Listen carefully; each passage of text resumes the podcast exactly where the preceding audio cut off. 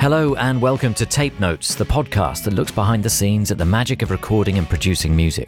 Every episode will be reuniting an artist and producer and talking through some of the highlights from their collaboration in the studio. So join us as we lift the lid on the creative process and the inner workings of music production to see what lies beneath. Hello, my name's John Kennedy, and joining me for this episode of Tape Notes are Nick Mulvey and Dan Carey to talk about how the album First Mind was recorded and produced. Nick Mulvey is a singer songwriter originally from Cambridge in the UK who has released two acclaimed albums and toured the globe, gaining worldwide recognition for his innovative musical style. At the age of 19, Nick moved to Havana to study music and art. On returning to the UK, he enrolled at the London School of African Studies, where he studied ethnomusicology. It was here that Nick made friends with Jack Wyllie and Milo Fitzpatrick, who, alongside school friend Duncan Bellamy, formed the Portico Quartet. They went from busking on London's South Bank as students to being nominated for the Mercury Prize for their debut album Knee Deep in the North Sea. In 2011, after playing Hang for Portico for a few years, Nick found himself missing his first musical love, the guitar, and decided to leave the group and embark on a solo career. Nick's full length debut, First Mind, arrived in 2014 on Fiction Records, produced and recorded by Dan Carey. It became a top 10 album in the UK and was also nominated for the Mercury Prize. His second album, Wake Up Now, was recorded live in the studio with his band and producer Ethan Johns before Nick decided to go back to Dan Carey for the finishing electronic touches. Dancing for the Answers, a four track EP, followed in 2018. Dan Carey is a London based multi instrumentalist, producer, writer, and mixer who has worked with a staggering variety of artists over the years. He has collaborated with everyone from the likes of Sia, Kylie Minogue, and Christina Aguilera to The Kills, Yeasayer, and Franz Ferdinand. From CSS, Hot Chip, and Santigold to Bloc Party, Bat for Lashes, and Emiliana Torrini. Most recently, Dan has been writing and producing with Kate Tempest and Fontaines DC.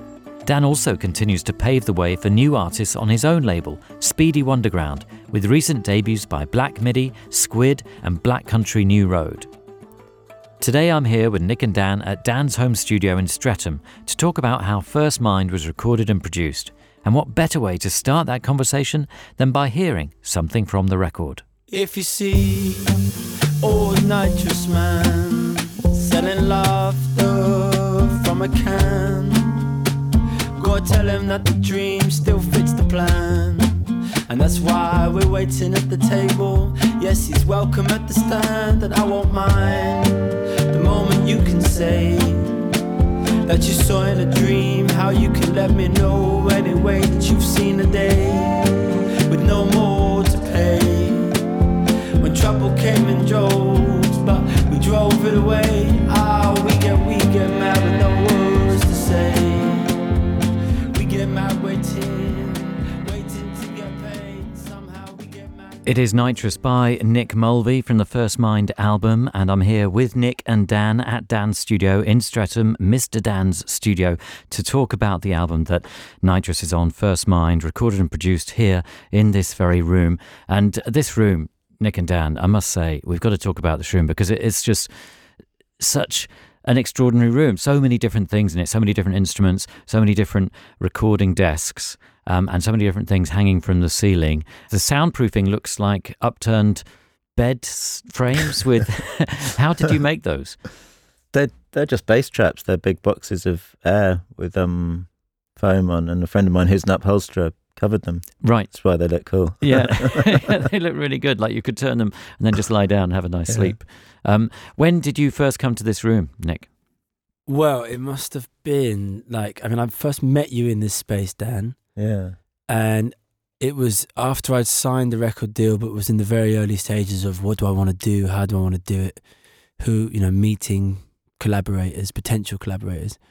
So like, Yeah. could have been something like January, February, 2013. Yeah. we met in here. We had a good chat. We found loads in common, and then we came to do a f- like first preliminary recordings, Easter, ish. Yeah.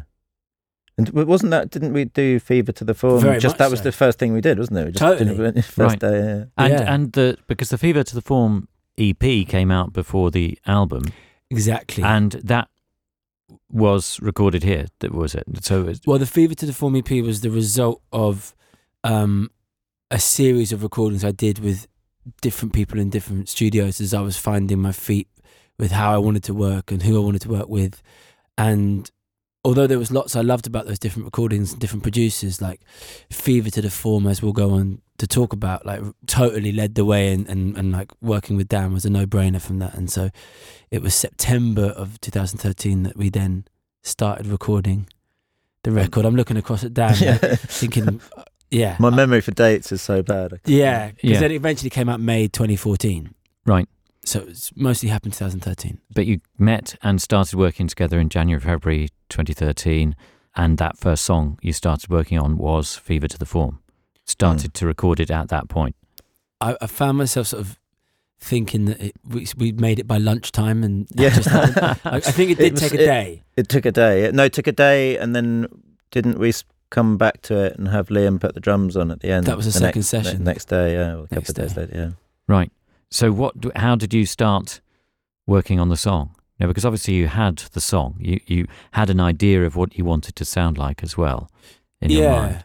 Yeah, I had quite a few key kind of like what's the word I'm looking for? Sort of methods or ideas that I knew would define like how I wanted to work. Obviously, I write the songs on an acoustic instrument. Um, you first played it to me on the ukulele, didn't you? it was written on the ukulele fever to the form um but then one of those sort of key founding ideas of how I wanted to work was that I didn't want to use too many sort of predictable acoustic instruments you know so if I if I would think of a string line it's kind of a string line um Dan totally understood when I explained it to him that we wouldn't necessarily use strings we would use some very nice warm analog synths um it's not you know reinventing anything but it was just a kind of benchmark of how So we it's not to too work. trad. It didn't want it to sound too. Yeah. And I, lo- I had a lot of influence from electronic music and I wanted that to have a presence in the song. Mm. But yeah, the song was originally written at the ukulele, which I would have showed you in those first sessions, I imagine. yeah. we- You played the whole thing a few times, and we c- we made some tiny little changes to the arrangement. Except I, I didn't have the third verse, and this is jumping in there, but um, it's a really nice feature of this song. I, I take it as something quite special that when the song was rolling, and we can start at the beginning in a second, but and I knew I needed some more lyrics, which I didn't know before we started. And you had been recording with Willie Mason, the singer Willie Mason, and yeah. he was staying here and he was upstairs. And I had this line because you were never empty and we've been here before. And then the line goes on to say, because that was always plenty, singing Fever to the Form. And I had the empty half of it. And I went upstairs and I said, to the kitchen, which is above this room, and Willie Mason was in there being sort of serene and you know, having some toast or something. And I said, Willie, what rhymes with empty? And he just was like, plenty. And I was like, beautiful. Because they are siblings Yeah. and they rhyme. They're sibling words, sort of empty and plenty. And, and I just was like, thanks. Ran back downstairs and he cast his little magic on the song. so playing the song to Dan on the ukulele, did that mean right? We have to record this ukulele, and we're going to do this song on a ukulele. But or at the same time as saying that to Dan, you said, "But I'm not going to play it on ukulele." Yeah, I think that's that's what you were getting at. Like, there's a, I guess, a temptation if you've played something on a ukulele, it carries with it a certain amount of baggage, or it might do. I mean, I Yeah. don't think it does for everyone, but I think Nick was quite careful to be, you know, to say this isn't necessarily a ukulele song. And then it was interesting because the, the remember I wanted to start with the drum machine, and and you were like, "What? Maybe that might be going a bit far," because I made this beat. And like, it was just it was the most mechanical, ploddy thing you could. I mean, obviously, because it was it was really just instead of playing to a click, Mm. but it did actually it stays in the track as the main drum beat up until a certain point, but it literally just goes. And, and I remember you're like, "Is this going to be okay though? Because it's not very human." And I was like, "Yeah, no, it'll be okay." And then so we it probably got us off on quite a good footing because we started with something that's so far from a ukulele Yeah. that it then built up a kind of there's a lot of space in between those two things. But yeah, we did start yeah with a kick, a snare, and the ukulele. Put that down, and then No, But- but it's not a uke, is it? Because I. oh, we then no, we did it. We did it on I- the guitar, and we put the uke over it. Oh, so we did put no, the yeah, uke. look, I've got Right. it Of course we did. Right. 'cause So by that point, I had realized that I didn't think I wanted the song to be based in the ukulele. Yeah. That's the ukulele sound. The- So that was apart from the drum beat, that was the first thing you Well, recorded. no, I think that what we've realised is that in fact the first. So that's the guitar playing what was the ukulele part Right. over, over the. over the simple tri- rhythm that you Yeah. put down.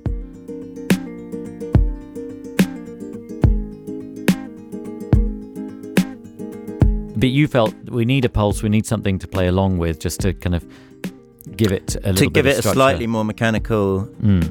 edge, because we we were fairly sure that we wanted to layer it quite a bit, and we were we were doing it all on tape. We were playing to analog tape, so there's no way you can quantize anything and edit stuff in the way that you can when you're doing it in the computer. So.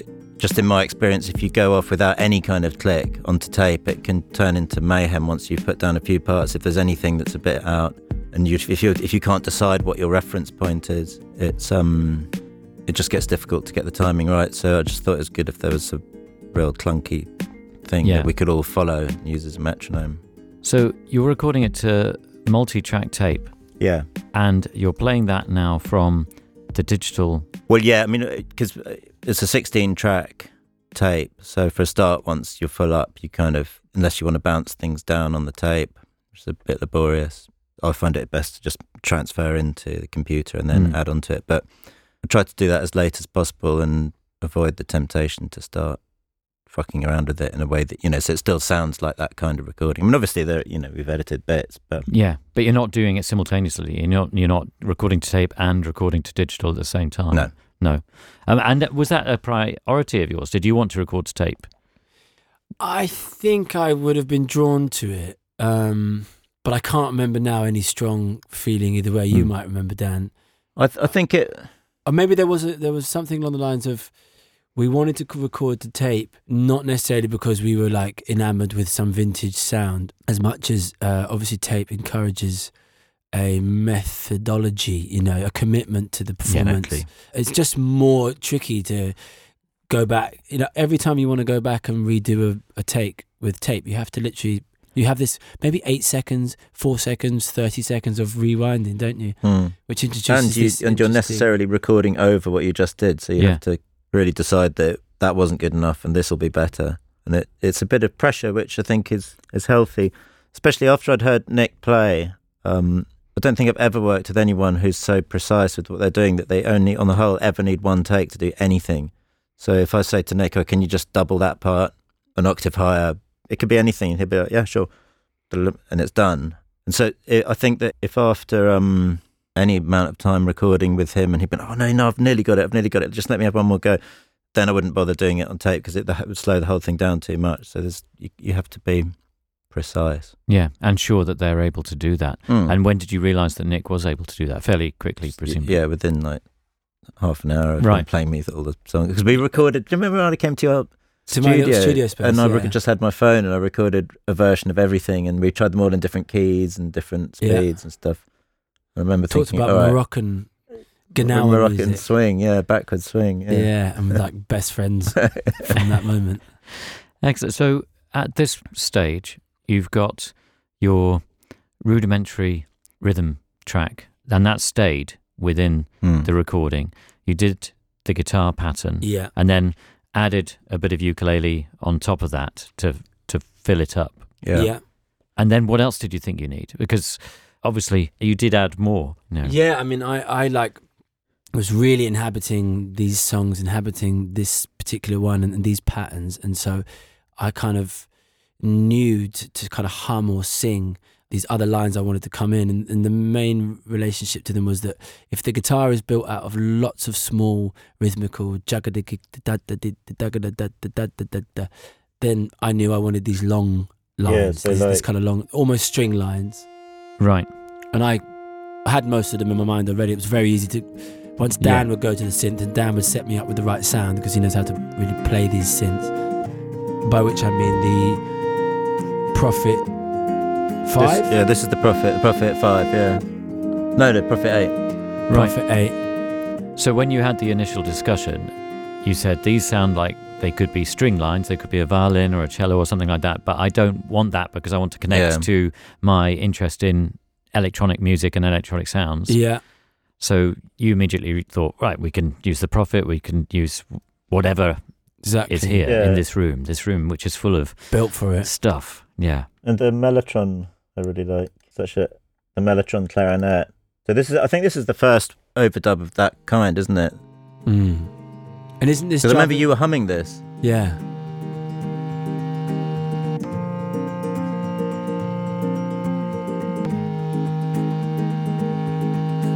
and it was a um it was the the old mellotron wasn't it the one with the, the kind of mechanic the one of the 60s ones which you can hear those clicks Wasn't it Jarvis Cocker's It was- yeah But at That that time i didn't that, well someone had sold to me no someone had given to me i spent three grand restoring it but he gave it to me telling me that it was his and i could have it and then jarvis cocker rang up and said oh, yeah thanks for restoring it can i have it back No way.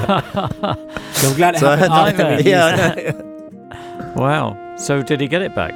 yeah i mean i couldn't really argue Yeah. this it was his But what about that money that you spent on? well yeah wow. Amazing. annoying. So th- this clarinet on the Mellotron is the clarinet setting. So because the the Mellotron is loads of recorded You have loads of tapes, yeah. Um, yeah, and I mean, as I remember, actually, I think I, I got the clarinet. I got you can get tape banks made up, and I got a clarinet and flute set made, which he's now got. Yeah. Gosh, th- that's a It's a can funny of worms. well, I did. I mean, to be fair, I had it for about three or four years. yeah. Um. So. But did that leave a gaping hole in your instrument? Well, yeah, armory? which is why I got one of those digital ones. right. So I think like we had. I tell you what. Before we put these layers in these long lines, we would have done a vocal take, wouldn't we? Because the song being so simple harmonically and just repetitive, like a lot of my music, it works in layers, bringing in Mm. layers at the right points, and and we don't develop because of like clever harmonic movement or something. We develop because of the introduction of texture and the and the maybe the taking away of texture and the reintroduction of textures. That's how I kind of work as a songwriter. Yeah. Which is to say, it's just that's how I listen to grew up on a lot of hip hop. You know, so you could take out the the kick drum and put the kick drum back in, make a drop, stuff like that. You know. Yeah. Yeah. I can't remember at which point we decided let's have full drum kit at the end, but that would have been the bit that really made me realize, oh, okay, there's a whole other to Yeah. the end of this song that I didn't know Mm. about yet. Yeah, because it felt like a, a climate, you know, kind of actual turning point in the song, didn't it? Mm. After- It's really interesting hearing the um, Mellotron and the Prophet playing away in, Mm. in the background.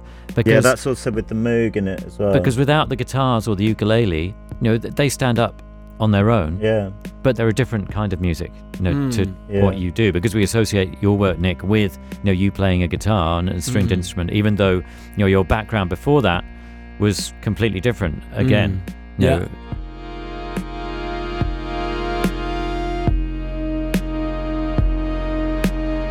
because this could be a lovely, you know, synth trio playing I- together. I'm very proud of these layers and the, the quality of the sounds. They're very like deeply in tune with the feeling of the song and Mm. uh, yeah, they could be strings, but they're not. They're more electronic. They've got a, a certain heat and grit to them that I wanted. And harmonium. Do you remember the harmonium? There's a harmonium in Yeah. there. I'd, I select to that. be honest, I'd forgotten about that. But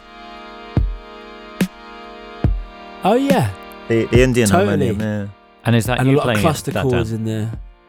So that you- would have been me. that would have been Nick, you. So you'd been swapping things around, uh, but just Mm. who and where is available Mm. to. and, and more often than not on each one because there's going you know there's a few different synths here there's now the clarinet mellotron there's this harmonium i'm doing just like one note on each and rather than like give a lot of information harmonically by putting other notes in Mm. i mean obviously Just that harmonium parts, right there's yeah. got got a few more but on the other synths rather than giving more information harmonically i would give it texturally by opening up the filter sweep and allow for there to be information in that kind of textual Yeah. level than in more harmonic information.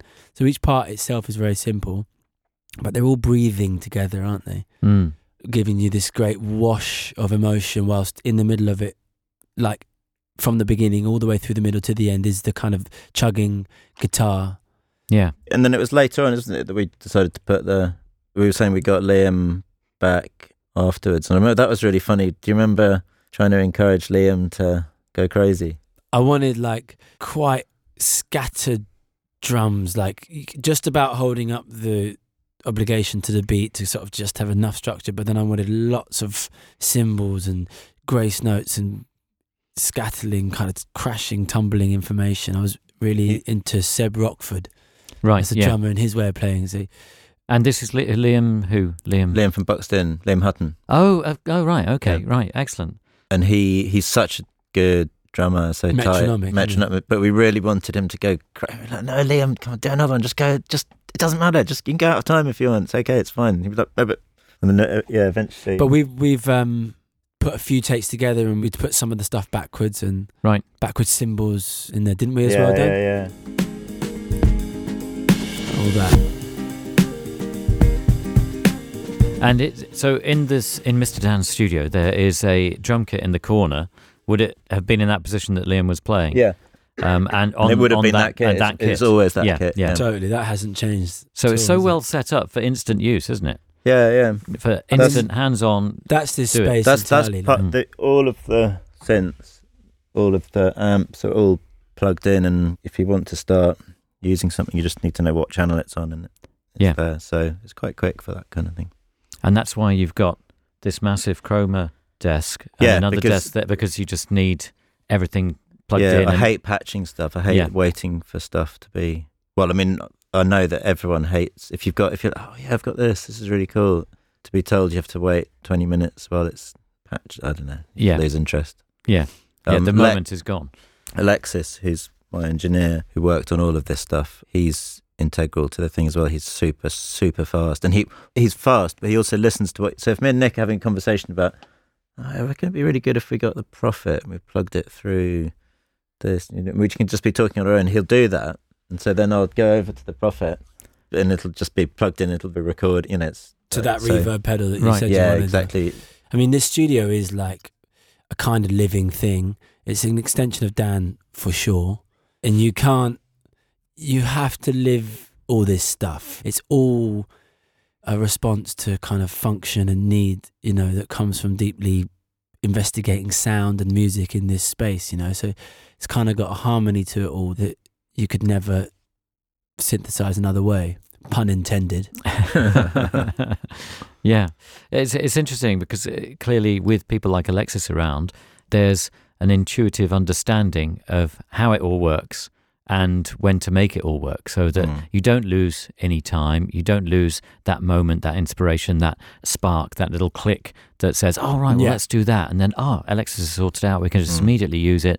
No time is wasted, and Yeah. no no ideas are lost. No Yeah, exactly, yeah. opportunities are lost. I mean, we get going in here, you know. I'm, I'm, I know that recording is, you know, ideally and certainly in our experience, like quite a heightened state, and you just got so much creativity coming. But like, we've been so creative in this space, like just by my measures or whatever, just like real inspiration. Just like the tap is on, and that's how it was that day. I remember it being this amazing day of just like we didn't really know what we'd done, and and it's still to this day. This track is like my kind of um blessed child you know like its birth was easy. It's never caused me any problems. I've always been happy with it. It's like my favorite child you know what i mean? Like it still feeds my kids like now. Yeah. it's like always done me well this song you know? And it really benefited from the fact that we didn't overthink it. We were completely instinctive. We worked really quickly. Yeah. yeah it really But and was Liam? No, Liam came back a couple of days later after you'd Yeah. done all this. But you'd established your third verse um, at that point, so you kind of knew right. We're going to take this off with the drums, leg- and then the third verse. Will, Yeah, or it could have even been while the drums were going down. Right. I was pen to paper thinking, oh, I've got to get these lyrics in, and like, it's now or never. And what rhymes with empty? Yeah. Yeah. Can we hear that? Can we hear that moment when you you actually sing Yeah. that, if possible, So and is- and hear that transition where suddenly it, Yeah. it changes? Maybe I thought it before. Maybe that's why I'm at your window. Heal me at your door. Sing, give me some more. What are those bits that are panning from ear to ear? That's another prophet. Prophets in. Right. Won't you hear me at your? So here the drums now. Down the road. 'Cause you were never in. This is obviously the lead vocal without all the octave doubles and And we've been here before. Yes, we've been here before. And that was always plenty.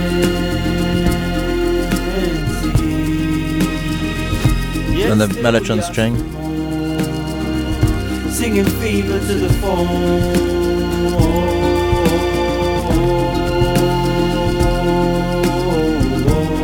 And that's it. That's actually everything playing.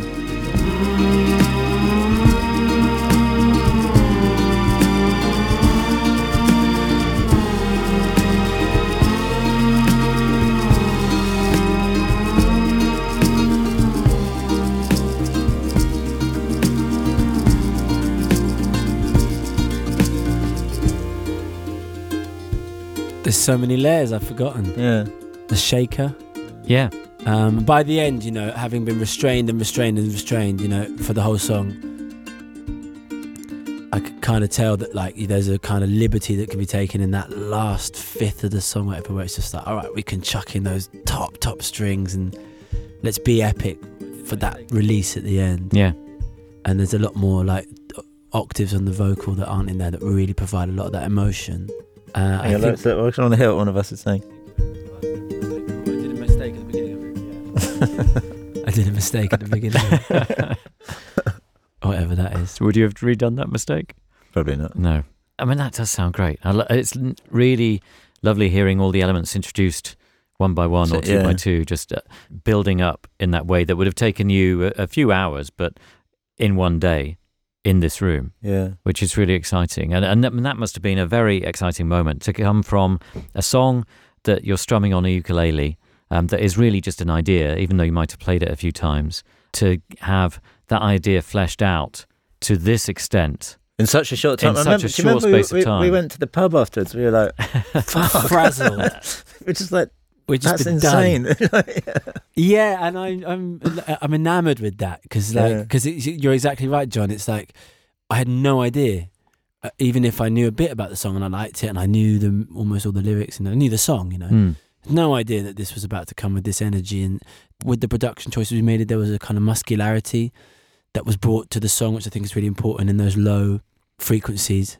You know, they they start by being on a sub bass synth, added to by an electric bass in the when the drums oh, come in yeah, yeah. Right. and then all of this yeah like this it's kind of heart Mm. emotion heart energy and it's in the bones of the song when i sing it acoustically but it's really in all these additions we added in that really all came together Yeah, no, it's uh, and in a way, instruments like the Prophet or the Mellotrons, you know, they, they bring whole worlds in Mm. as they're introduced. You know that, that that suddenly you could hear that whole song as you know you performing with an orchestra behind you, um, but that was just done by the two of you with a little help from Alexis in this room in a few hours. Um, still able to get last orders in the Yeah. yeah Um, and it's it's a point worth making because i think people hardly ever know the insides of tracks like this Mm. and it's easy to assume that because there's that many layers or there's that much power in the sound that there's more people involved but with the exception of drums mostly uh it's always dan and i just just playing instruments but also because um, I mean, I and I'm sure lots of other people associate Nick Mulvey as a live act, as a live performer, and I've seen you on your own. I've seen you with various different formations of bands, you know, that expand and contract according to w- whatever's happening. And uh, and so when I listen to the music, I think of it in those terms as well. And all those colours, all those extra bits are there, and clearly they inform the brain and, and create that reaction in in one's mind and body. But because I associate you with you performing it and singing it in front of me, yeah um, that that I always picture it that way. No, Yeah, but that's the that's the art of um putting something together that however it's being constructed, really you want to think of it as a real tangible thing Mm. that that exists because if you th- when something's as fragmented in its construction as that, you have to sort of mix it in such a way. You have to be able to listen to it in such a way that it feels like one thing. I remember when I was a kid, you used to hear music and just always visualize it as stacks of people playing, no matter whatever Yeah. it was. And I mean, you do hear a lot of music. Actually, I hear a lot of music, and I just see a computer screen going past. I don't enjoy it so much. I prefer it if I think it just feels like loads of people just playing it. You know, Yeah. so- Mm. And but that seems to be something in your way of working, Dan, that you encourage. Because uh, one of the reasons I was really excited about being able to come to Mr. Dan's studio um, was that I'd heard so much about it in various different interviews and conversations I had with people like Nick, Kate Tempest, Lianne La Havas, you know, telling me about experiences, toy, you know, that they'd come into your studio, your world, and you would all get lost in, in the music and lost in the zone of creativity. Um, the lights would go off. Maybe, do you have a strobe in here? Yeah. Um, do you have a smoke machine? No. yeah, Do you Yeah. smoke have a machine, smoke lasers. So, so. I mean, and it would sound like an event and a you know Yeah. a, a real happening that was taking place when when you recorded. But you know that idea that you're able to create that in this room, as well as do all that meticulous stuff where you can isolate bits and Yeah. pieces and stitch it together and maybe you know stick something back together that has been taken apart or whatever. You know, but but that but it's all about personality. So Mm. like the you know this record has Nick's personality very clearly across it. So that's what you're hearing. That's what that's why you hear it Mm. and you see him play. You know, like you say, either with a band or on his own. But everything's so particular to his style. That's why it's coherent. I think that's what. Yeah. And your approach is clearly very informed by your interest in music from around the world. You know, this idea that you create, you know, circular patterns that could repeat potentially endlessly, but then you want to weave them into the songs that you've created around those patterns and bring um, the meaning that's intrinsic to the lyrics. You know, so you're creating kind of two things, aren't you, when you're with Mm. your songs? You know, you're creating something that people can get lost in and, and hypnotized by, but also um, they can also find meaning and Carry a lyric. yeah, yeah, Yeah, it's always never more so than this song because like the lyrics in this song are first and foremost meant to feel right, sound right, like just be another layer of sound and another instrument playing sound. But of course, like, you know, they are the human voice, they are the language, they are words, so they do engage with the kind of carrying meaning. Um, but like, I always think of myself as the first audience member. So I'm like working at letting these words kind of like become, and then I'm looking at them going, okay, what am I singing here? You know, sing Fever to the Form. I mean, Fever to the Form in itself, of course, is like, it's not directly meaningful. It just sounded right and felt right. Uh, It does have two, sort of, if not exact opposites. There is a binary to it fever and form, you know, chaos and order but it's in, in these moments we we think about it. I apply my kind of thinking to it, but it it wasn't created in that way. So, uh, although the second verse was a bit more. The second verse was a relationship I've been in, and I remember thinking, if I could just say one thing to this person who's leaving my life, I would say the thing that you're afraid of that you know is the dirt that you're made of is the re- and that's nothing to fear. You know, like the, the, and the fear of it keeps you clean, but not necessarily clear. I suppose um, we're all made of divine dirt. Amazing how that's resonated with so many people. That line, yeah. uh, yeah. You may have heard us talk about Tape It before, and if you haven't, then let me fill you in, as they are the sponsor of today's episode with a fantastic offer for you. Tape It is an iPhone recording app made by musicians for musicians. Many of our guests on Tape Notes, music industry friends, and listeners rely on voice notes to record their early ideas. People like the Lumineers, Ezra Collective, and Fred Again have all shared recordings with us made on voice notes. But what you wouldn't have heard are the long pauses where they're searching for those recordings. We wouldn't want to put you through that. As you can understand, organising and finding the right notes, let alone a specific part, can be a nightmare.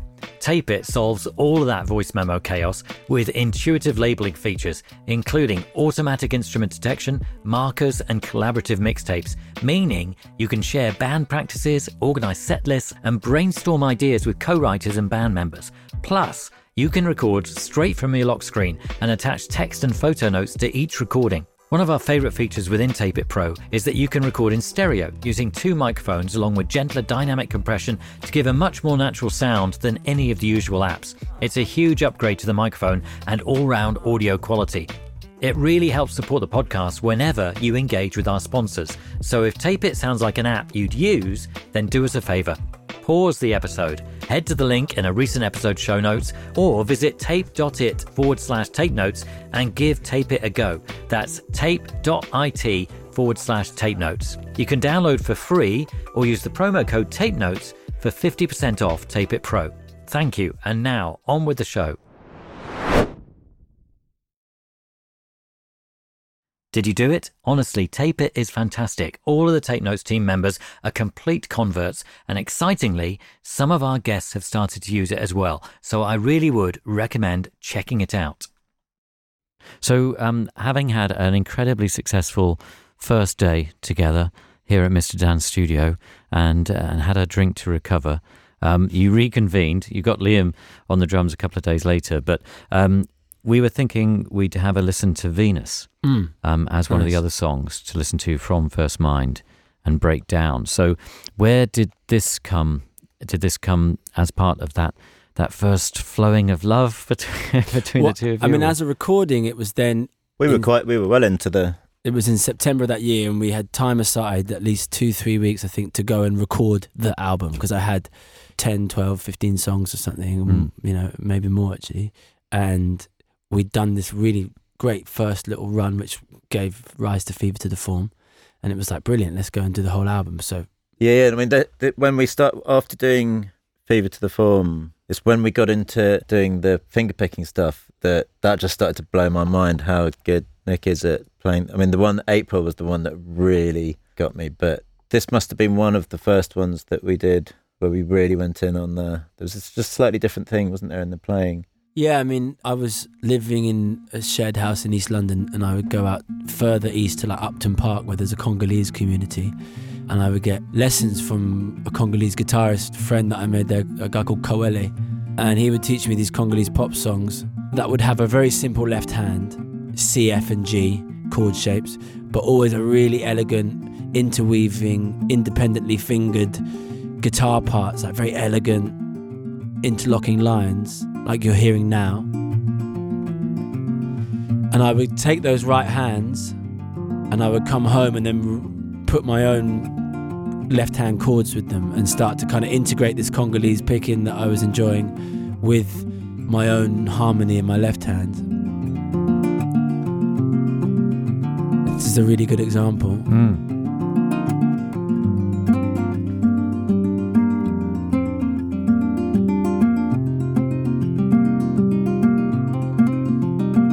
All the little sub rhythms.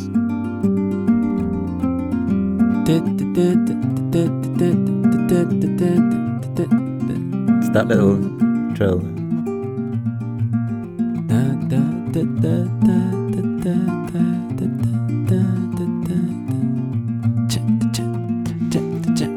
See, the temptation would be to just record this and just put this out.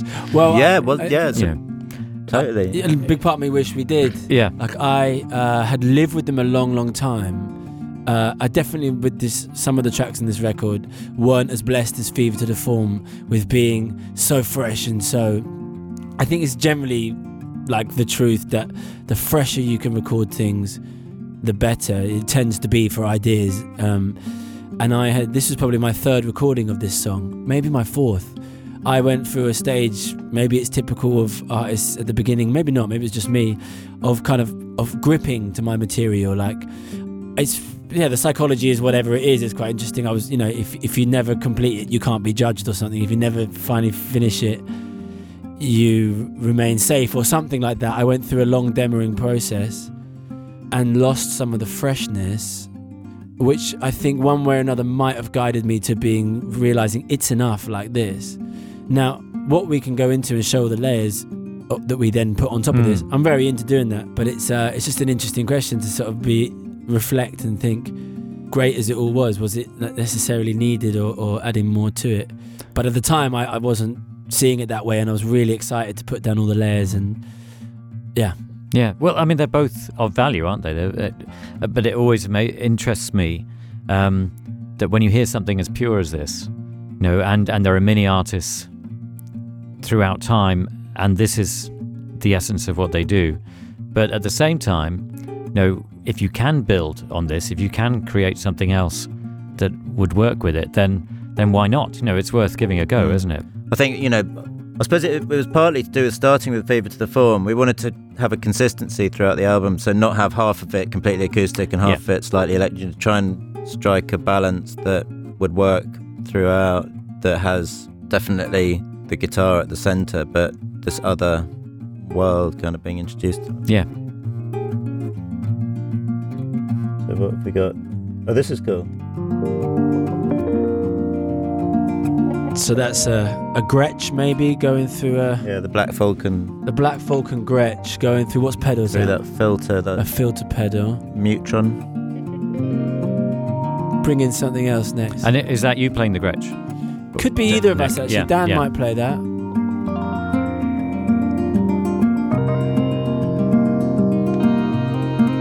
See, there's two things come in. harmonium and piano.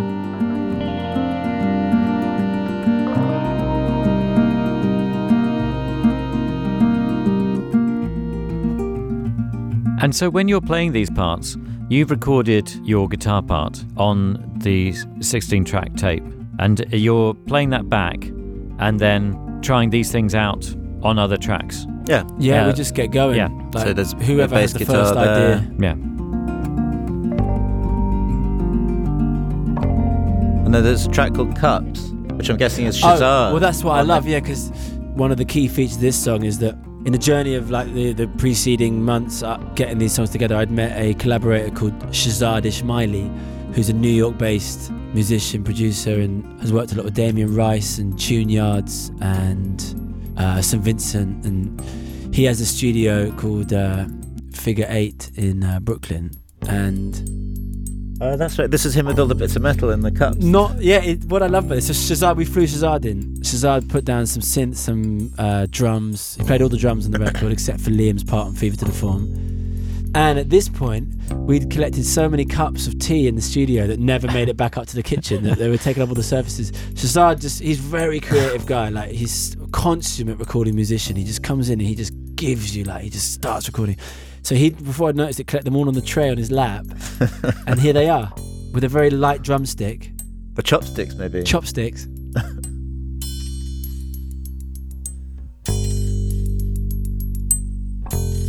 and they occupy totally their own frequency right at the top range. Yeah.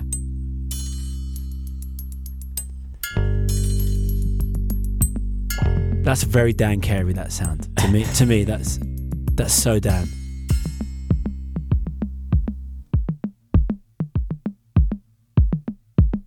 And how much of the cups remains on the record? You know, to, to, how much does it take up? Is it just one little section? I think they're that- like they stay in once they're in Hmm. and they add an extra elevation at the second chorus or something like that. You know, we, we wouldn't have played them from the start. Hmm. and they would be quite subliminal, but a kind of it, it feels like it's all kind of grooving and building because of these kind of things Yeah. that uh, enter. Venus comes to share, she's standing there. She plats her hair with threads of gold. Can you hear the cups at the top? Threads of gold. Yes. Also, this line. I'm up on a chair with the badge in the air, keeping out the cold. Keeping out I remember asking you, what does it mean? I'm up on a chair with a badge in because the, because of the nature of the song and everything. I was like, I'm up on a chair with a badge in the air, keeping out the cold. And you, I was Yeah, like, what does it mean, Nick? yeah. Well, I um, my curtains were broken and, and my curtain rail was broken in the room I lived in then, and so I'd to keep the curtains together. I had a badge that I would like plug together that I had to get up on a chair and pin the curtains together, and um, that made a girlfriend at the time really laugh.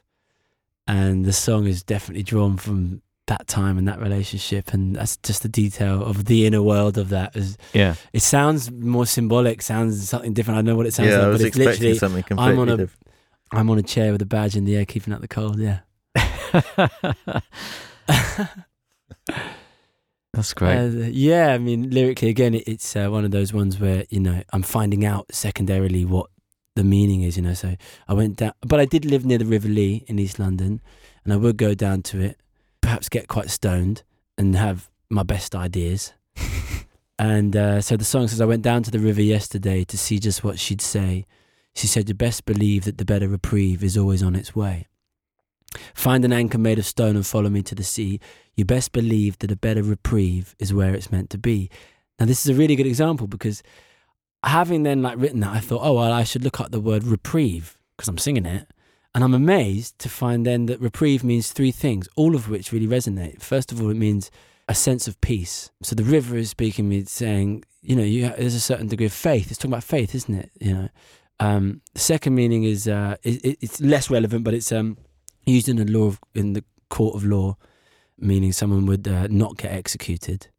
All right, that's loosely relevant, but you know, felt right. The third one is amazingly relevant. It means it's an old musical word for chorus. So at that moment in the song, you best believe that the better reprieve is always on its way. I see Venus comes to share and in comes the chorus it's a joy to have these moments to be able to share my completely nerdy inner inner inner lines you know? No one ever gets that but i was just like it worked on every level. Forever. And uh, yeah so the reprieve means chorus and then in comes the chorus and then uh, have we heard that bit yet where the chorus comes in? Or maybe we should hear it again to the first you... verse. I went down to the river yesterday to see just what she'd say. Said you best believe that the better reprieve is always on its way. Find an anchor made of stone and follow me to the sea. I said you best believe that the better reprieve is where it's meant to be. So it was meant to be, wasn't it? You know, that using that word, putting it in the place it is. If you're in the signs game looking for signs, then there, there was one, you know. Yeah. I think I probably was at that time. Um, but yeah, you know, it's uh, one of my favorite songs. That one. Mm.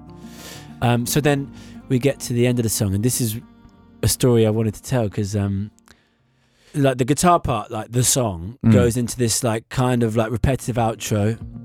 With this, my thumb is going boom, boom, boom, bim, boom, boom, boom, boom, boom, bim, boom, boom, boom, boom, and then whilst that continues, the rest of the shape goes from minor here. Oh, he stopped playing it it goes from minor to major. And it just kind of is this passage. And we set Shahzad up on the synth. And just before we are about to press go and he was about to put down these lines and a few other lines down or probably click them all in now. Dan was like wait stop. Switched all the lights off pulled these chords turned on the uh, strobe light and the laser and the smoke machine? I think so. The I think laser. we had a strobe, a smoke machine, and a laser going. And like I didn't know, I've been in the studio working in depth for two weeks. I think I didn't know that those that's what those buttons did. So it was like a kind of card he kept in his back pocket that just helps keep the creative process really fresh, keep you really playful. Like it was fun as hell. Yeah. And we did the uh, the take in the dark with strobe lights and a laser and and a smoke machine. Am I right in thinking yeah, all those things? Like, and so yeah, that really helped us get the feeling for those takes. And like when we're recording it, it's not set at the level that it is in the eventual recording, which it's not polite, but it's, yeah. it's a yeah, bit I mean, more I was, sensitive. Yeah, exactly. I was so in the moment with the strobes and the lasers, that was an enormous, ungodly sound. You know, yeah, like, and it's like whoa, um, and then it gets placed in the track after that. yeah. More. So this is this is the mix. Right. So it's like yeah.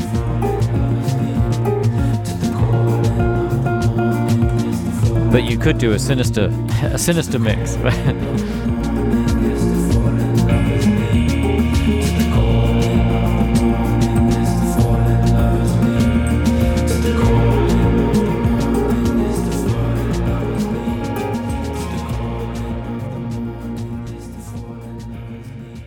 So, I mean, you two worked on that album. It went on to be nominated for the Mercury Prize. Um, one of two nominations I think you got that year, was it? Uh, Dan? yeah. Yeah. So Kate's Kate, yeah. album was nominated as well, and then you went off and toured around the world, and uh, lots of people became fans of yours, Nick, and uh, you built up this amazing rapport with audiences everywhere. But then you thought about doing a second album, but you had taken yourself off to Bath or uh, somewhere near Bath. Yeah, You were living yeah. in Wiltshire. Is it yeah, Wiltshire? we, we toured the album a lot. So you know, this was now end of 2015, and a kind of unexpected invitation came up. Um, me and my now wife Isadora were, were kind of up for.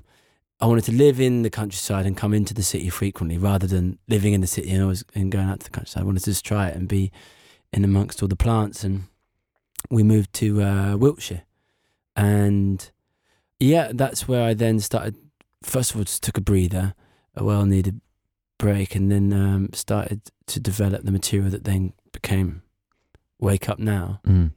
And yeah, that took me on a journey. Like I, uh, one of the main kind of growth tips for me, or most points of like development, became about what it is to give really, really meaningful performances in the studio. I realized that some of the multi-tracking ways that I'd always worked with, which is I, you know, Dan and I layering all the stuff ourselves, was kind of, uh, in a way, inhibiting this pushing into new levels of sort of performance of really kind of finding that emotion. Like I wanted to be playing in live in a live recording is is where I'm getting to with Mm. this. Um, and so that desire coupled with the not wanting to leave Wiltshire led me really perfectly to Ethan Johns. And I recorded Wake Up Now with Ethan Johns with a circle of friends, you know, in a live sort of recording session at Peter Gabriel's Real World Studios. But on the way to that becoming a reality at the end of 2016, Dan and I had a session in February 16 that was really, really special to both of us. But it never became complete and it never was, was almost not going to see the light of day or something because I'd gone on this journey of actually wanting to be out there. And and all the while these recordings we'd done, Dan and I together lay dormant.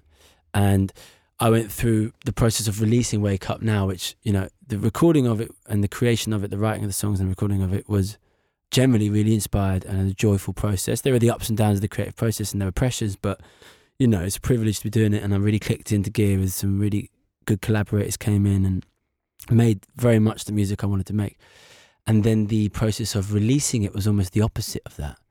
And I went through quite a strong experience. And the reason why I'm saying this is because all that process of releasing and then finding it really difficult and having all these expectations and then them not being met and having to live my own sense of failure and then to be really kind of like delivered out the back of that realizing I'd had actually other people's senses of success or definitions of success and all that conditioning and all this stuff you saddle your muse with and get in the way of you cre- I had it really really checked and th- really thrown up to me.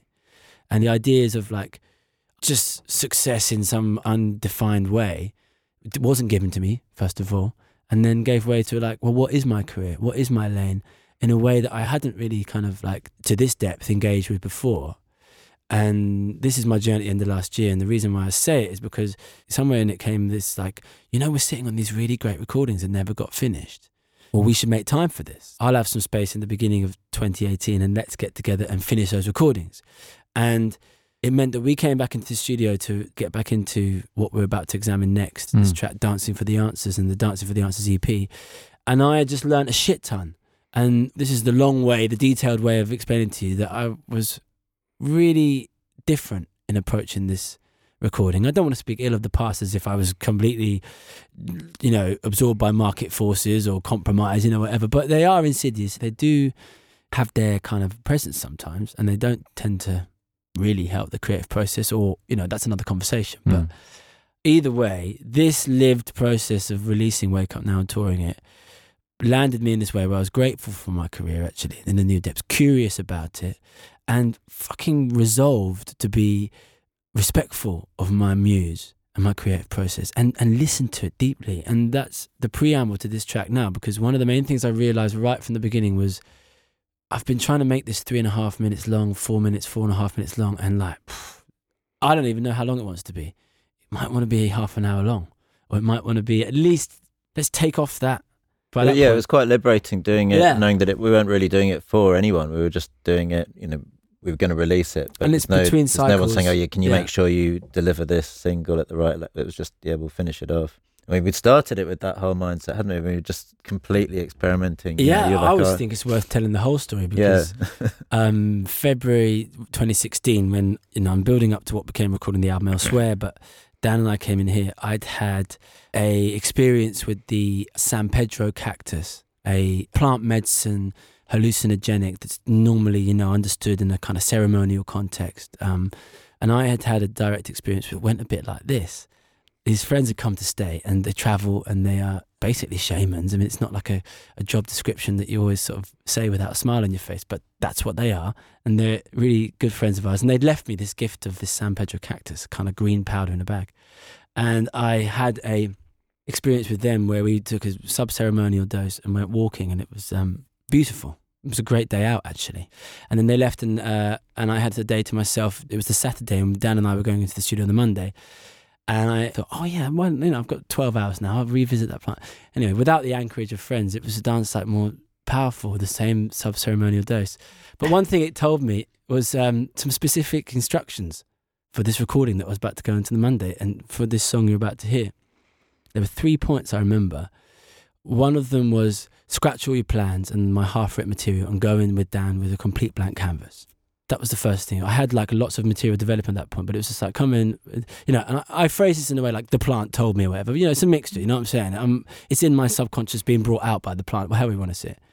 Uh, it pointed me towards this baritone ukulele that I have on the wall in my house, hanging up that I love to play on. It's actually my wife made it, and it's almost like a small guitar. It's a very big ukulele, four strings, and I uh, am always quite kind of free with it. Like I never take anything I do on it seriously, and th- that's for the best. It, I make good stuff with it because I'm always playful with it. And the third thing, quote, it said to me was microdose me daily with Dan in the studio. so we had a blueprint. I called up Dan. I had this little uh, riff. Go on, you want to no, no, no. I was going to say that when Nick came in, he had this riff, but he also had this. He said, "I quite like to do some slightly more psychedelic music." And I know you love to do a lot of psychedelic music, but I haven't really done psychedelic music before. But I have got this. and just brought out this bag of green powder. It's like, I'm just putting it out there. I think we should just start each morning with a little bit of this. And I was really keen because I'd now had these two experiences where I'd, you know, I wasn't irresponsible with it, but I'd learned Yeah, a bit about the dosage of it. So I was like, okay, Dan, I'm not talking about, you know, becoming incompetent. You know, th- we have t- some work to do. Mm.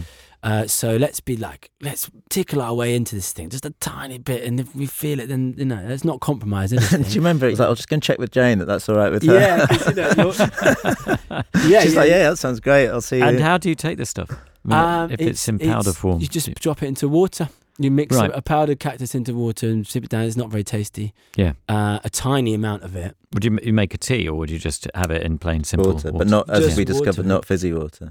Uh, you remember the didn't first one was fizzy Yeah, those, those bubbles didn't help. Um, Anyway, then he played this riff, and a couple of hours later, we had arpeggiators running around the room and oh, it you just remember- like gaining knowledge about how the random number generator generated its random numbers and all this. Yeah. Wow. Well, let's. Sh- should we Well, hear we the can- riff?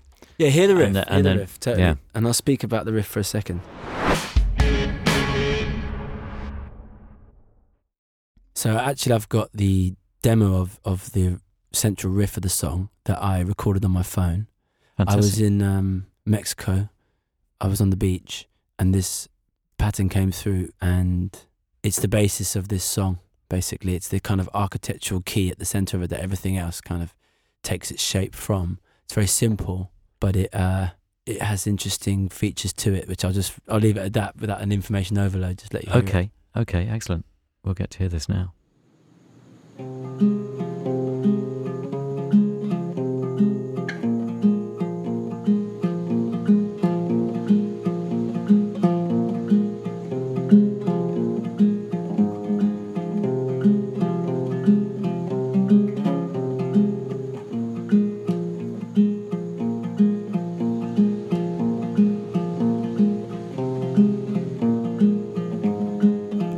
That's it. I mean, it's very. Mm. And what do you? What kind of guitar are you playing there, or is that because you That's my classical guitar, like Right. nylon strings. that you take wherever you go?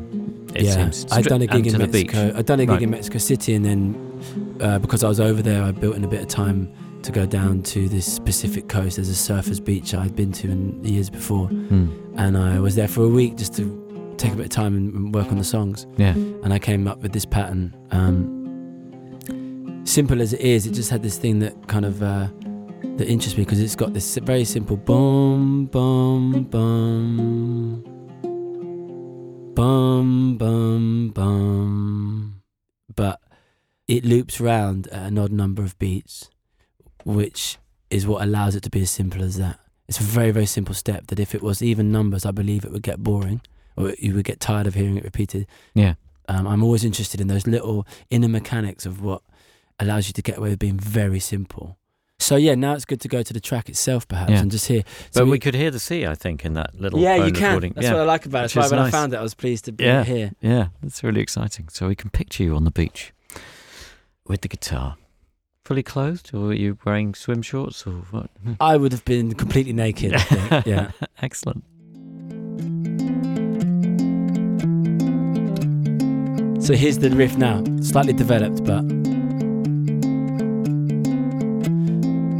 And the key is my thumb, which is going boom, boom, boom.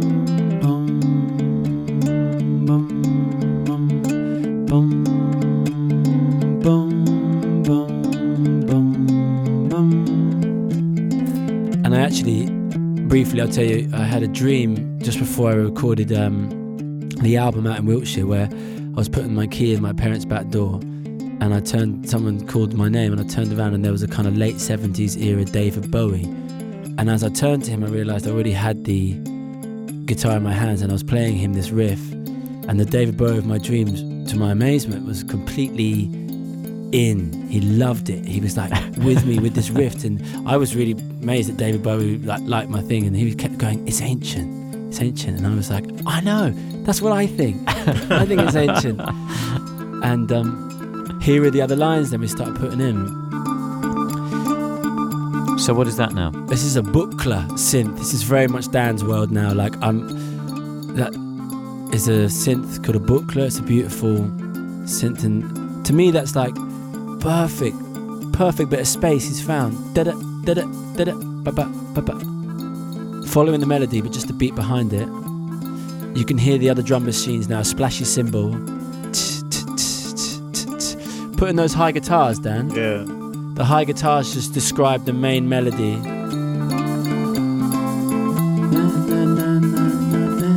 This is the ancient thing that the David Bowie of my dreams recognized as ancient and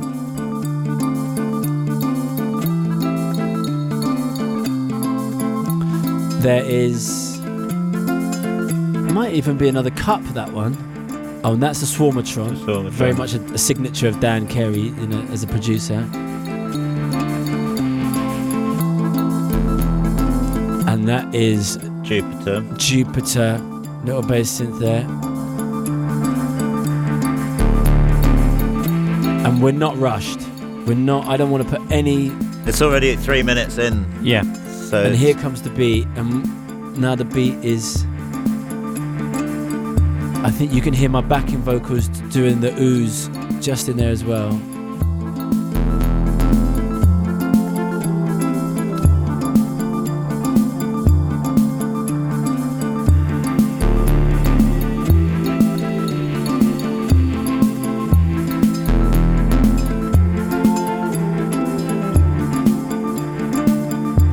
And there's a solemnity to it, you know, like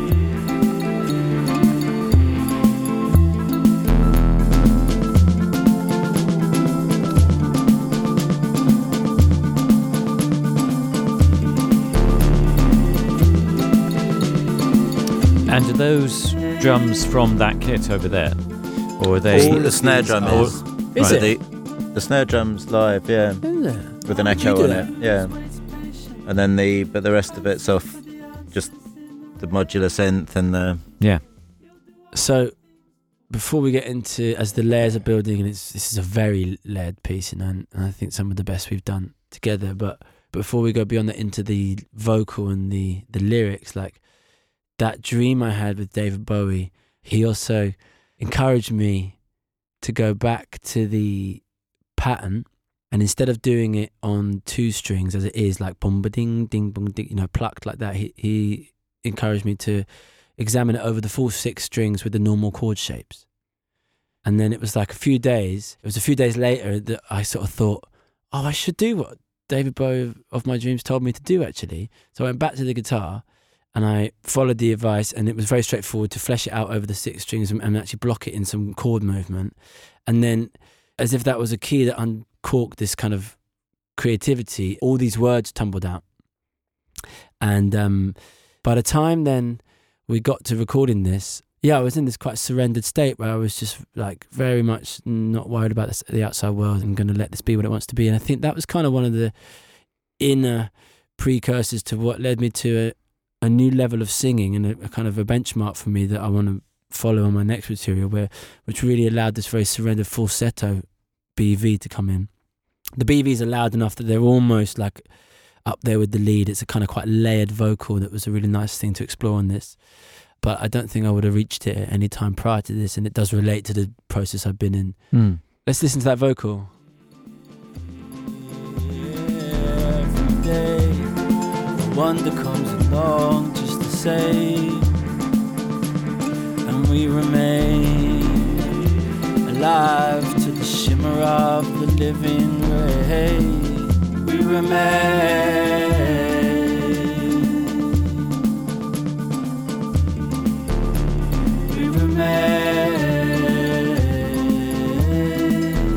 So all these words came in one gush, yeah, as you were did, describing, yeah, Nick. Totally. Um, While my muse waits patiently, dancing for the answers in the rain, she says, You'll do all the things for which you came. There is no such thing as time, nothing is lost, and no one needs saving. and those words, I mean, did, what had you been? Had you been thinking about something that um, made you write those? Totally, yeah. So David, the David Bowie dream is what really triggered those lines. Like you Yeah. will have it all when you find greatness in a piece that you do not claim. And so it's really about my interest in self-inquiry, enlightenment, and the potential of human being. Why we're here, what consciousness is, what does it mean to be me, be alive, and uh, yeah, the song sort of straddles this thing of like turning up, honoring your incarnation, honoring my incarnation and my life, and then also the infinite, formless, divine aspect of every living thing, you know, uh, including ourselves. So it's a dance between the two. Um, And uh, also kind of has its own artistic license that wants to make its own sense, you know, and, and as long as it's honoring a musical sense making, then it's free to make whatever sense it wants to make on the top lines. I, I always feel, you know. Yeah, yeah, yeah. No, but it's interesting because say we're dancing for the answers. I mean, and the whole EP to me it seemed a lot looser and a lot more in the moment and a lot freer Yeah. um, than the stuff that you had put out before. And you know, and, I- and I found it really exciting when I first heard Dancing for the Answers. Like, whoa, you know, Nick's laying, laying off. You know, they're- yeah. they're really going crazy here. You know, which is really exciting. I mean, obviously, the freedom of being able to stretch out and allow yourself to create something that's eight minutes long or however long yeah, thing. It and could be also half an hour. to to be in a position where we allowed ourselves to welcome in the creative influence of these plants. You know, I think it's not a part of every recording, and Mm. I think you can get to where you need to go without anything, but. It was a part of the freedom of the moment to just to honor that and allow it to be a part of it, and it's definitely a big factor in in the character of this music for sure, and why it's free and strong and all the things it is. You know, I love it. I'm proud of it. Yeah, rightly so. Should should we go to the end and, and look at the build and what happens? Actually, the build's quite good from here, like Yeah. with the piano.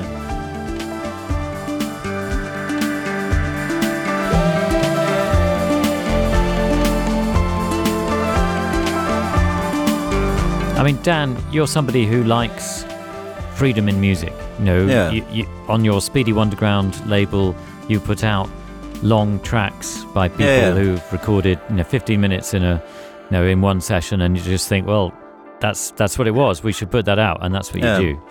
No, so this is your kind of thing. Yeah, I like things to be spontaneous, and in here, I feel very in control of. Well, so anything can happen. Hmm. Well, I suppose that doesn't sound like being in control, Such as this. it's not a problem to switch from one thing to this.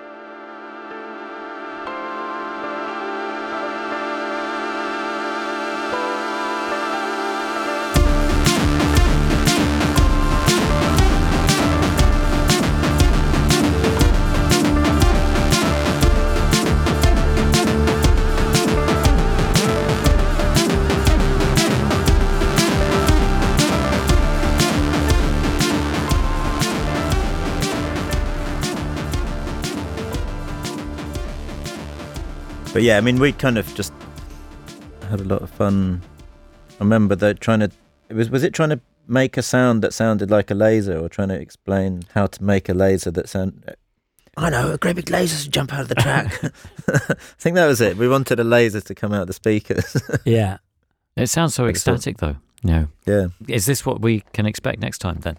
If if you're going to work on another album, It's, for me, it's really like showing me certain ways, definitely. those Mm. four new ones are closer to this than anything else, Mhm. aren't they? Mm. Um, my guess is like I'm also interested in the point we made earlier, where I think I want to make sure to work with a real resolve for less is more, so that those moments where the pure guitar wants to be will just be. Mm. Um, so it won't necessarily be just like dancing for the answers in that, that there's this many layers all the time. Uh, but I think it would be in, in terms of the commitment to the creative process, un- unshackled and, and free to do what we want. I'm kind of like really in love with my career in a way that like I don't I'm very happy is the key. I mean if it wants to be bigger then great, but I don't um, mind anymore. So let's make whatever we want sort of thing. Which I'm I'm just loving basically. Yeah, know, and I think in turn for any artist, you find that happiness or that outlet, then the audience will find that too because that will be coming through what you create. You know, and I think that that then you know another kind of audience will be attracted to that and drawn in, and it will only grow from that. You know, the, the people that that lock into those things. You know, um, what a an amazing pleasure to be able to talk about all of this um, with you here in Mr. Dan's studio. There are some regular questions we, we give to people, um, and you know, for people who listen to the podcast and they're kind of studying this and trying to work out how you get in this position. Um, we, we have these questions which we ask people. So, is there a piece of advice that you've been given that's helped you in your respective careers, do you think? So many, I imagine. You got Yeah. any that come to mind, Dan? Well, I think it would only apply to producers, but to never work on anything that you're not 100% behind. Don't work for the sake of working. Make sure that everything you do is to your taste. Mm. Can't remember who said that to me, but it's definitely a good thing to remember. Yeah. Um, is there one plug-in or piece of kit you could not live without? Swarmatron. The Swarmatron is the answer. I love that. That's succinct and to the point. And what about for you, Nick? I mean, is Well, it the guitar? Is it? Yeah, I mean, it's not what we typically think of a piece of kit. Like, um, yeah, I mean, yeah, that's my guitar, isn't it? That, Mm. that is, for me is is where it all starts starts from there. when writing, do you consider how a song will translate live, or do you not worry about that? Yeah, I do think about it actually, like in in a way that I allow it to to kind of uh, inform my thinking. But I haven't had to think so much about that over the years because I've always written the songs at the guitar solo, Mm. um, so they can always travel really easily for me. Dancing for the Answers is, it, and in fact, that whole EP is a new space for me because we were very free in the studio and I wasn't working in that way. And uh, I'd love to render that song live. Yeah. And I'm having conversations with my front house engineer, sound engineer, before any musicians, talking about how we'd render that track. And I'm sure I'd get on the phone with Dan and we'd talk about how to get hold of those sounds and, and how to go about it. Yeah. Um, we've got a few listener questions now. So to Dan, uh, this is from Tom in Wood Green. As a producer, is there a common starting point when you work with different artists? Do you approach working with someone like Nick differently from, say, Kate Tempest? Yeah, I think I'd approach every, well, not just every artist, but every project, every song kind of differently. I mean, I think, So there's no Do common starting point because everybody's different. yeah, I think you can get into trouble if you think, oh, yeah, I always start with the drums and bass, or I always Yeah. start with the, you know, I think it's good to, I suppose you could say, I guess the, no, well, there is a common, a common starting point is making sure that the song is right. You know, don't start something before it's definitely right in terms of how it's written. If a song doesn't feel like it's saying something that needs to be said, or if it's genuine and so, you can tell when the song's not really.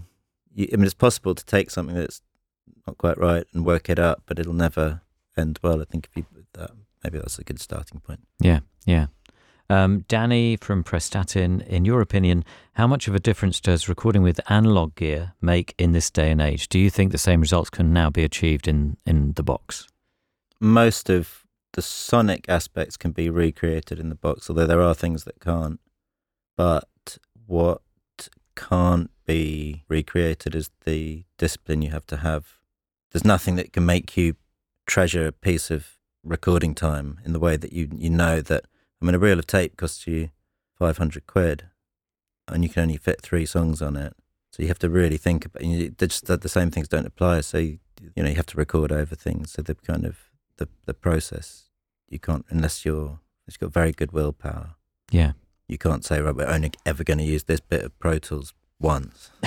you know. Yeah, and that pressure, and that pressure really... is really uh, sometimes it's much more valuable than any of the sonic aspect. In fact, lots of the time I don't really like the sound of the analog tape. For some things, it's not right, but I still use it if I want to put pressure on the situation. Yeah, by saying, okay, we've only got one more try. Yeah, that's really interesting, isn't it? Um, so, to Nick, uh, Jess from Hove says, I love the illustrations on the album depicting the different strumming patterns you use on the record. How were they made? Yeah, I mean, uh, they were um, my response to my record label when they said, What should the artwork be? And like, I think you you know you might feel from the songs or from this conversation that I was quite insular in those times and, and very d- deeply into my world of, of guitar patterns and, and the way I like music and there was a kind of like insularity to it. And so when they asked me that question I just thought every song is built around a guitar pattern. It starts there for me and in fact even before it starts with the guitar pattern it starts tends to always start with the right hand you know, the left hand I might think about and make choices and engage my intellect a bit more. The right hand is more like just playing a drum. Like I don't think about it; it comes very instinctively, and it is where I think it is the actual central spiral of the of the whole piece of music. And then all the layers that Dan and I eventually, maybe months later, get down to adding in, they all take their position from this central key piece of information, which comes from my right hand across all twelve songs of the album. So I thought well, why didn't I look to visually depict those key patterns and, and we can base the artwork around that? And so I had been studying at university some years before when I was, uh, in, you know, my early 20s, a kind of degree in ethnomusicology, sort of the anthropology around music. And what's a typical tool of the ethnomusicologist out in the field who might be depicting drum patterns is a thing called time unit box system, where you have gridded paper and each grid stands for a beat or pulse in musical time. and where there's a strike of a drum, perhaps you'd fill in the square, and then where there's a, a rest or is, the drum is not played for those beats, you leave them blank, and where the drum is. So I, I was familiar with this thing called time unit box system, aka tubs. And I thought, well, why didn't I tubs my guitar patterns? Um, so I took some gridded paper I took the top layer of gridded line to be my thumb, and I used let's say 32 squares of the grid. So uh, that's going to be eight bars of four beats. So the top layer of, of the grid was my thumb. The second layer stood for my index finger. The third layer tended to stand for my middle finger, or possibly my middle and my fourth finger. They were all kind of often played together. So I basically created all this code representing the center of each of the songs of the album. So each song was re- represented in its core piece of information visually. And then I actually think that we really undertapped that idea. Like there was so much more we could have done. I actually had great ambitions that in the run of things didn't really actually become to materialize. I didn't quite meet the collaborator uh, who.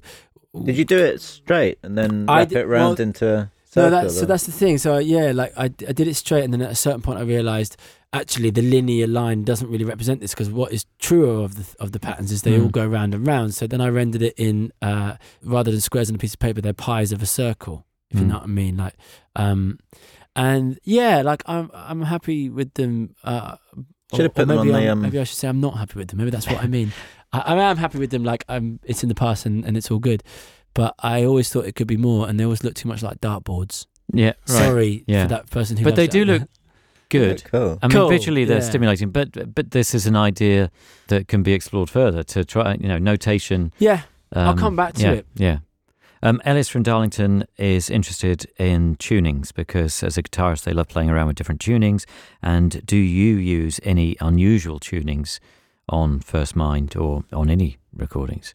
Almost always standard tuning. Mm. Um, but what I do do that I think is quite unusual is using two capos. Um, so people might notice that at the gigs, you know, where I put a capo across all the strings like you normally would, and then maybe two frets up, sometimes three. I would put a second capo that covers five of the strings, leaving the low E open. I have played around as well with leaving the A string open as well, which means that effectively you're creating alternative tunings. But the reason that I was doing it this quite convoluted way with two capos is that there were some moments in my songwriting process where I wanted to basically be using these strings that are different lengths, which would be like an alternative tuning. But then I would want to also snap to a bar chord and do my normal shape. And if you're a guitarist, you know that once you've detuned it to the other shapes, you can't then snap to your normal shapes. So I found a way of doing them both with Mm. two capos. Clever. That is a useful tip. Um, it was, as I said before, so good to be able to come into Mr. Dan's studio and discuss this music with the two of you. Um, a real pleasure. Thank you very much for doing that, Dan and Nick, and allowing us to come into your space, Dan. No, it's a Um, pleasure. And um, we're going to play out with uh, Dancing for the Answers and, and the wonderful way it ends, the ecstatic moment where we will lose ourselves and now we'll know May and we? think about all those things that are fed into it. Yes. And thank you, John, for caring and for going in so deeply with us. That's my pleasure. It Amazing. really is. Thanks, man. If you've enjoyed this episode, there are a number of different ways to help support the podcast. You can subscribe and leave us a review, spread the word by telling your friends about us, but most importantly, you can donate. Head to our website, click on donate, and give whatever you fancy. I'm John Kennedy. Thanks for listening. Until next time, goodbye.